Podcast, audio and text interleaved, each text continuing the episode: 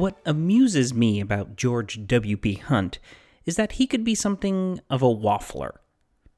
I admit that it may have only been an affectation, but the bald, rotund, inarticulate politician often kept people guessing whether he was going to seek a certain office or not. In his letters to his wife and others, he would dissemble, hem, and haw, and sometimes claim outright that he wasn't interested in running. But time after time, he would finally relent to the calls of friends and colleagues to run, and time and time again he would be elected. So, in a letter to his wife Duett in August 1911 about a potential run, when he wrote how much he dreaded, quote, the abuse and vilification that will be heaped upon my head, end quote, he followed it up a little later with, I think it is not worthwhile. However, the actual end of that sentence was, quote, I think it is not worthwhile, but to stay out now would place my friends in an embarrassing situation, end quote. Later that same month, he cautioned his wife in a letter to not say that he was sure to be elected to the seat that he had decided to seek, because it could prove to be embarrassing if he wasn't. Though he had made his mind up about running, he still said the thought of the interest that would be stirred up to defeat his bid made him feel like quitting. A few days later, he carried on in the same vein, writing, quote, I dread the next few months, for I know the campaign is going to be a most bitter one, and there is going to be so much mudslinging that it makes me sick to think of it. End quote. As I said, it might have all been an act, but the fact was that Hunt pushed whatever doubts or fears he had aside and made history, at least Arizona history, in the process. And that's today's story. I'm your host, David Rookhuyzen, and you are listening to AZ, the history of Arizona.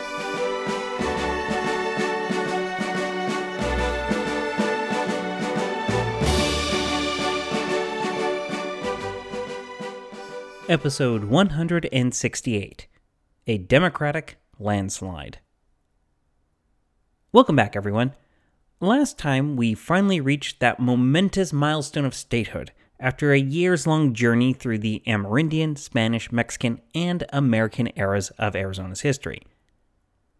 But now that Arizona has been accepted into the Union, it's time to wrap up anything lingering from the territorial period and tackle the matter of what kind of state it was going to become. However, before we get into all of that, I need to take a step back and issue a small correction from our last episode. You might recall that I cast a little bit of shade on state historian Marshall Trimble's noting that the news of Arizona's statehood flashed over the telegraph wires at 8:55 a.m. on February 14, 1912. At the time, I was trying to reconcile that with historian Jay Wagner's information that Taft had signed the proclamation at 10:02 a.m. Eastern Time since the signing was the most important part of that event, and I frankly wasn't entirely sure what time zone Arizona belonged in at the time, daylight saving not being a thing yet, it seemed that the figure must be wrong, because either Arizona had to wait a good amount of time for someone to tell them the deed was done, or they somehow got word of it before the signing had actually happened. However, upon a second review, I found that Wagner also mentions the 8:55 a.m. time, and that Arizona was considered part of what we know today as the Mountain Time Zone. So it seems like they did simply have to wait nearly an hour before someone decided to give them the heads up. Knowing this era, it was probably held up by some serious glad handing and speech making. So, my apologies to Trimble for my incredulity of your facts. Arizona did learn of its new status as a state at 8:55 a.m.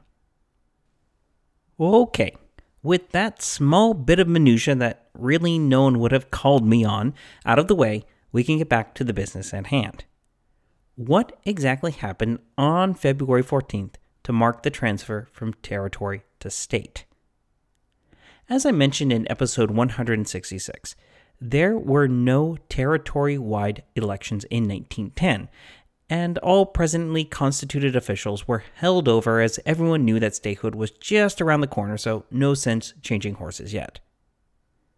in the latter half of 1911, when it was clear that President Taft would just sign off on the Arizona Constitution if voters in the proposed state took out that nasty little provision about judicial recall, Governor Richard E. Sloan called for elections for state officers.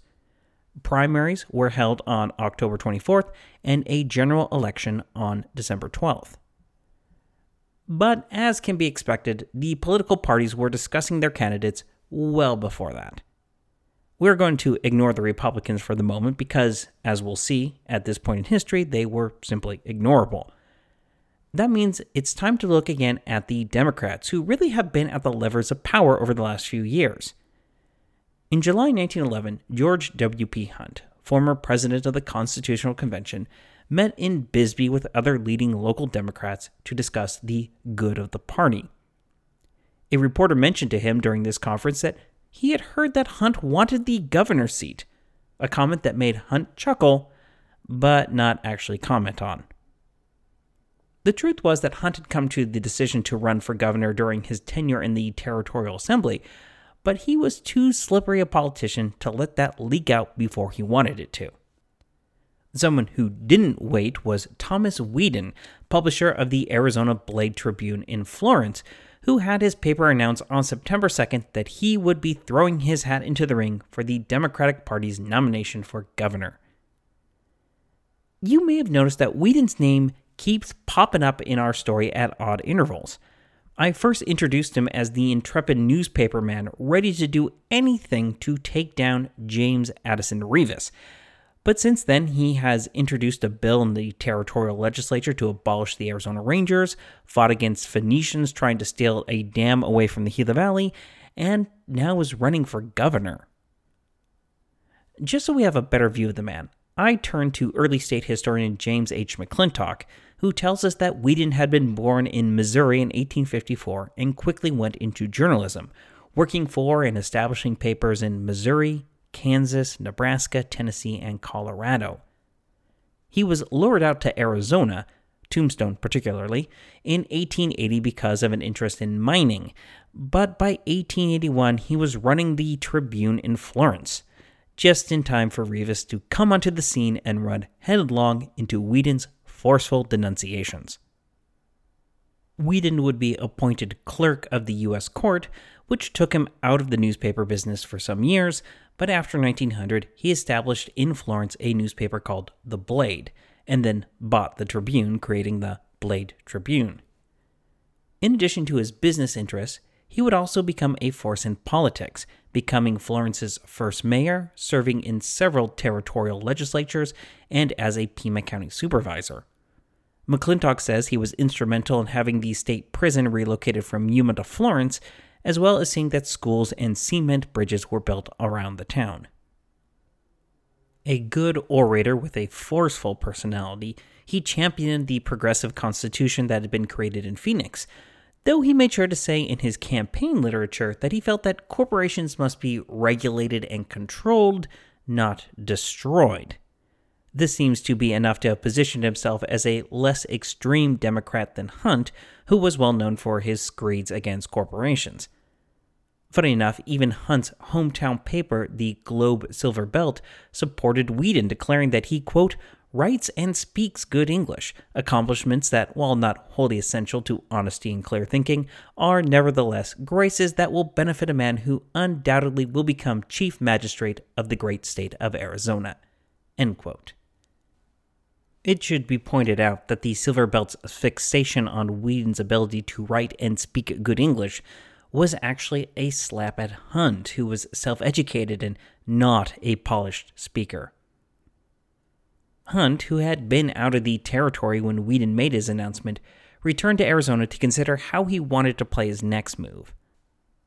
Finally, he made his own announcement on September 21st, with a brief statement made in Globe that heralded his role in crafting the Constitution and made the argument that he was needed to make sure the progressive parts of that document were actually enacted.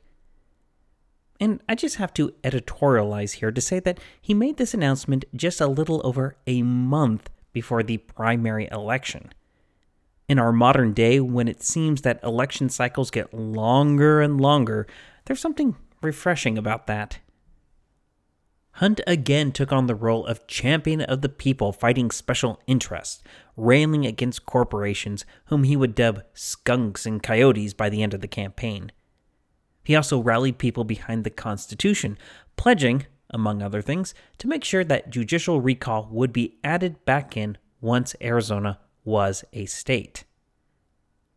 And just because I love the snarky journalism of the time, I'll add that after a campaign stop in Phoenix, while Ringling Brothers had also been in town, the Arizona Republican reported, quote, The Honorable G.W.P. Hunt is in town today, and so is the other circus, end quote. When the primary finally came around, Hunt would end up beating Weeden 5,241 votes to 3,532, with a late conservative contender grabbing 960 votes. Hunt would carry all but Greenlee, Graham, and Pinal counties, and McClintock tells us that Weeden carried the latter, his home county, by a margin of 60 to 1. I will wrap up the primary by simply observing that McClintock says that, again, we find a very light vote, meaning that turnout was still lacking somewhat. But the gauntlet was only half done. Now Hunt had to convince all of Arizona that he deserved to lead them over the Republican candidate. Speaking of which, that party had nominated a man named Edmund W. Wells from Prescott as their nominee. Wells is a pretty interesting guy and a true Arizona pioneer. So, like I did with Weeden, I want to make sure to flesh him out a bit as well. He was born in Ohio in 1846, but moved with his family out to Iowa and possibly Denver before he found himself in Prescott in 1864. Wells was only 18 at this point, and Prescott was little more than a mining camp, but this is where he would stay despite his father moving back to Iowa. The active and smart young man would read law, as they said at the time, and eventually was admitted to the bar in 1875. The legal profession would be his home for decades, as first he clerked for the district court and would later serve as district attorney and assistant U.S. attorney for Northern Arizona. McClintock goes so far as to say that he was one of the territory's foremost lawyers and an expert in constitutional law. President Benjamin Harrison appointed him to the Territorial Supreme Court, where he would be engaged in a great project to codify the territory's laws. However, after 1890, Wells seems to have turned his energy away from the law and more toward business and politics. To take the former first, he had become very active in mining, not surprising considering that Prescott started as a mining camp, but he also diversified into cattle, another prudent move given the times, and then into banking.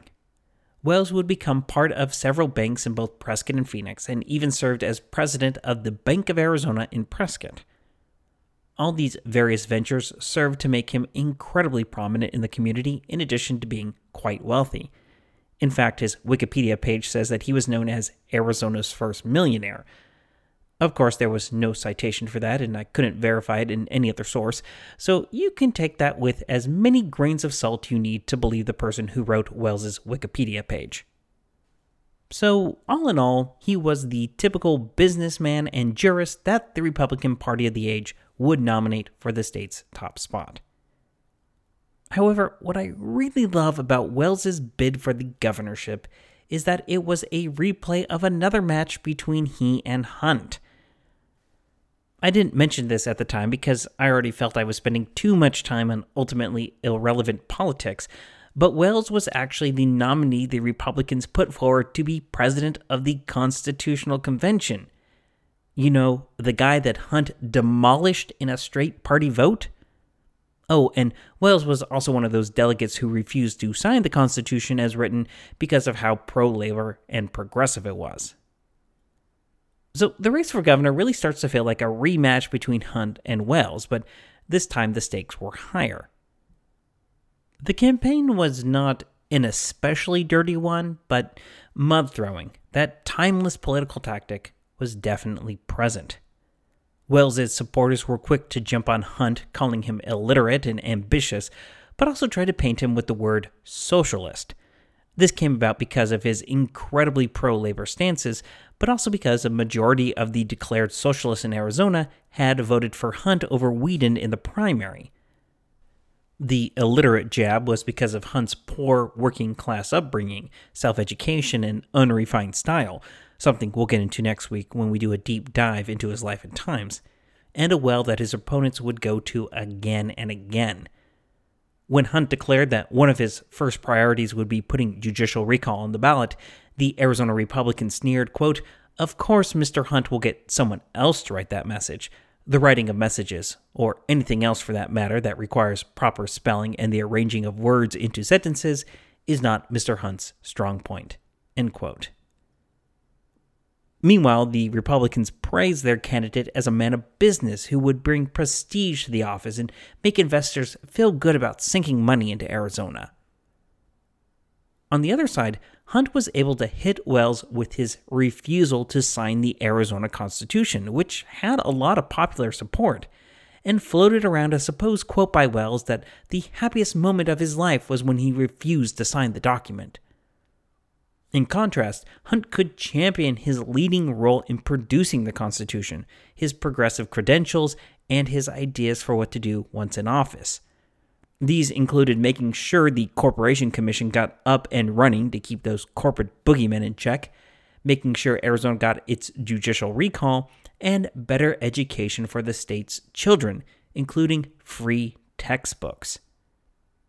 He was lucky enough to get endorsements from prominent national figures, including newspaper magnate William Randolph Hearst, whose Los Angeles Examiner was actually very well read in Arizona.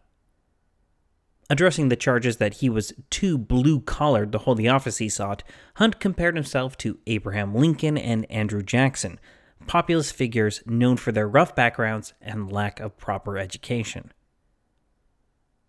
One of the funny things about this campaign, however, is that Hunt and his supporters had to portray him as not too radical, but not too conservative. After the Democrats had made sure to nip the formation of a Labor Party, which we covered back in episode 166, they next had to worry about the formation of a Socialist Party and that it would siphon off pro labor votes from Democratic candidates. So, while widely proclaiming to everyone that Hunt was not socialist and not anti business, his propaganda turned right around and was telling socialists that Hunt was as pro labor as any of them. It was a nearly impossible balancing act and really didn't quite work out as the socialists would field their own candidate for governor, much to the consternation of Hunt's backers. After all the posturing and politicking was done, it was time for Arizonans to head to the polls to decide who would lead their new state.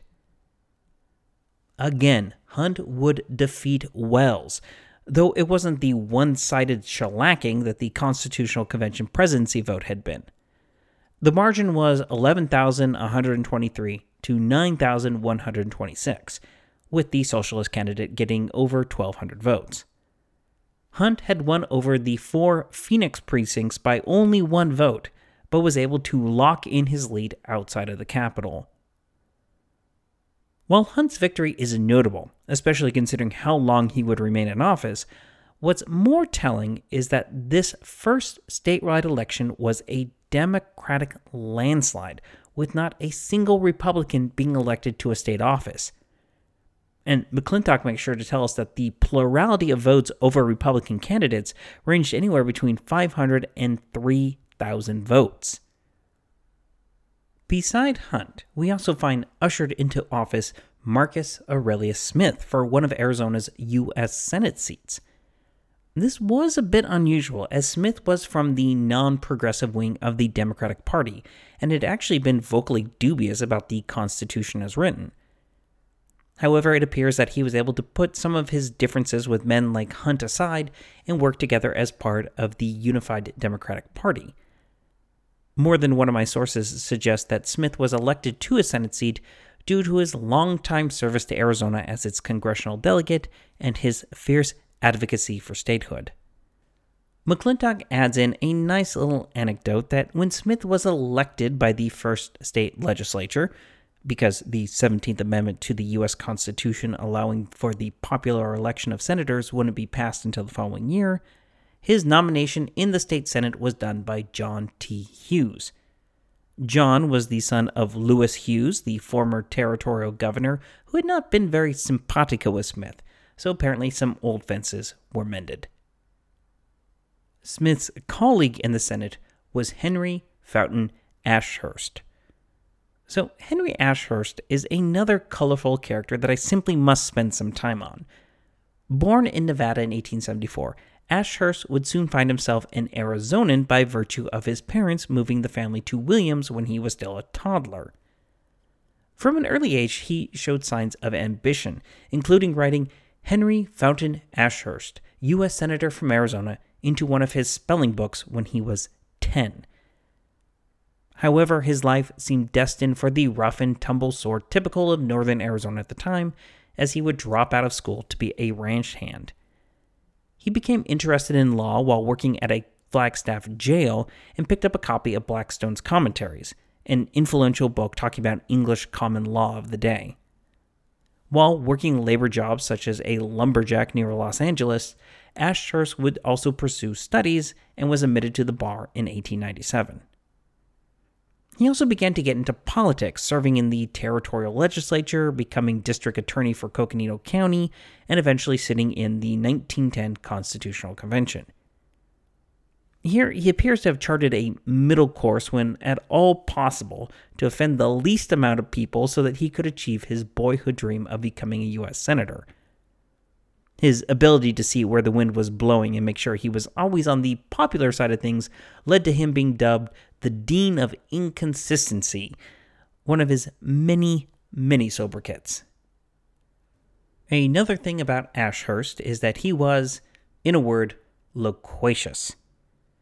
I know I could have given a less obscure word to sum up what a talker and orator he was, but given that he was such a fine orator and a grand talker, I thought using any other word than loquacious would have been an insult. Ashurst loved Shakespeare and grew to love the spoken word in general, becoming a man not only known for the gift of gab, but for using gilded words. Other nicknames attached to him during his time in office were Five Syllable Henry, the silver tongued sunbeam of the painted desert, the silver tongued orator of the Colorado, and the boy orator of Bill Williams Mountain. He would serve in the U.S. Senate until being unseated in a primary in 1940. The town of Ashurst off of US 70 in southeastern Arizona is named for him, having been called that in 1918 when a post office was officially established. But I suppose the person we really should be talking about right now is who was elected to Arizona's only seat in the U.S. House of Representatives. Because it's finally time to introduce Carl Hayden. Hayden was a looming figure in Arizona and national politics for more than a half a century, but his start really begins here at the election of 1912. He had been born in 1877 as the son of none other than Judge Charles Trumbull Hayden, the founder of Hayden's Ferry and the modern town of Tempe. Young Carl grew up in the town his father had founded and would eventually graduate in 1896 from the Tempe Normal School, or as we know it today, Arizona State University. After that, he traveled to California where he would attend Stanford. Though I have to smile because McClintock, in his biographical sketch of Hayden, makes sure to call the school by its actual name of Leland Stanford Junior University. Here he studied politics, but had to return home before completing his studies to take care of the family business due to his father's serious illness and eventual death. From here, he began to dabble in politics, serving on the Tempe Town Council, where he helped establish a municipal water system. Then he served a term as treasurer of Maricopa County before being elected to two terms as its sheriff. Most sources note that he was an efficient and popular sheriff, and McClintock tells us that in each of his elections he won by more than 1,000 votes, doubling the amount of votes that his opponents received. Through it all, he was a lifelong Democrat and was appointed the head of Arizona's delegation to the party convention in St. Louis in 1904. Then came statehood and the election of 1911, which saw him ride his popular support right into Congress. And this is where he passes from notable politician from Arizona's past into someone who would stamp himself on the state and the nation. Hayden would serve seven terms in the House before being elected to the Senate in 1926. Once there, he would not leave until his retirement in 1969. During his time in Congress, he would chair several important committees and be especially focused on reclamation projects, something we'll talk more about when eventually the San Carlos Dam is finally built. I should also throw in here that he helped get the Central Arizona Project, which today brings in water from the Colorado River to Maricopa, Pinal, and Pima counties, approved by Congress. He also was known for his non flashy demeanor and characterized himself as a workhorse, not a show horse. What I actually didn't know before doing this little sketch of him is that he would serve as president pro tempore of the Senate, putting him actually third in line in the presidential order of succession. In 1962, President John F. Kennedy, Vice President Lyndon B. Johnson, and other notable politicians were at the Westward Ho in Phoenix for the occasion of Hayden's 50th year in Congress. Like I said, he retired in 1969, which at the time made him the longest serving member of Congress. You can bet that we'll have a lot more to say about Carl Hayden as we move forward. But I want to come back around to the man whose career we have been following, George W.P. Hunt. After his victory, Hunt then had to sit on his hands for two months to await Taft actually signing off on statehood. In the days leading up to this, Hunt had let it be known that he wanted a simple inauguration, though this would lead to one of the set pieces of his political career and a little bit of a backlash. Because, as I mentioned last episode, Hunt was staying in the Ford Hotel about a mile and a half from the Capitol building when the news came ringing out at 8:55 a.m., don't you know, that Arizona had become a state. Hunt appeared in the hotel's lobby at 11:15 a.m. to an enthusiastic crowd and then began walking to the Capitol building. Refusing the offer of cars and even a streetcar to conduct him, Hunt decided to proceed to the Capitol on foot, with the crowd following and growing increasingly larger behind him. McClintock makes sure to tell us that there were no uniforms, police, I'm guessing, in this crowd, and that there was definitely no military escort. Now, this quote unquote stunt of pedestrianism that was quote unquote spectacular in its simplicity was supposedly a way for Hunt to set an example of thrift for his new state and fellow citizens.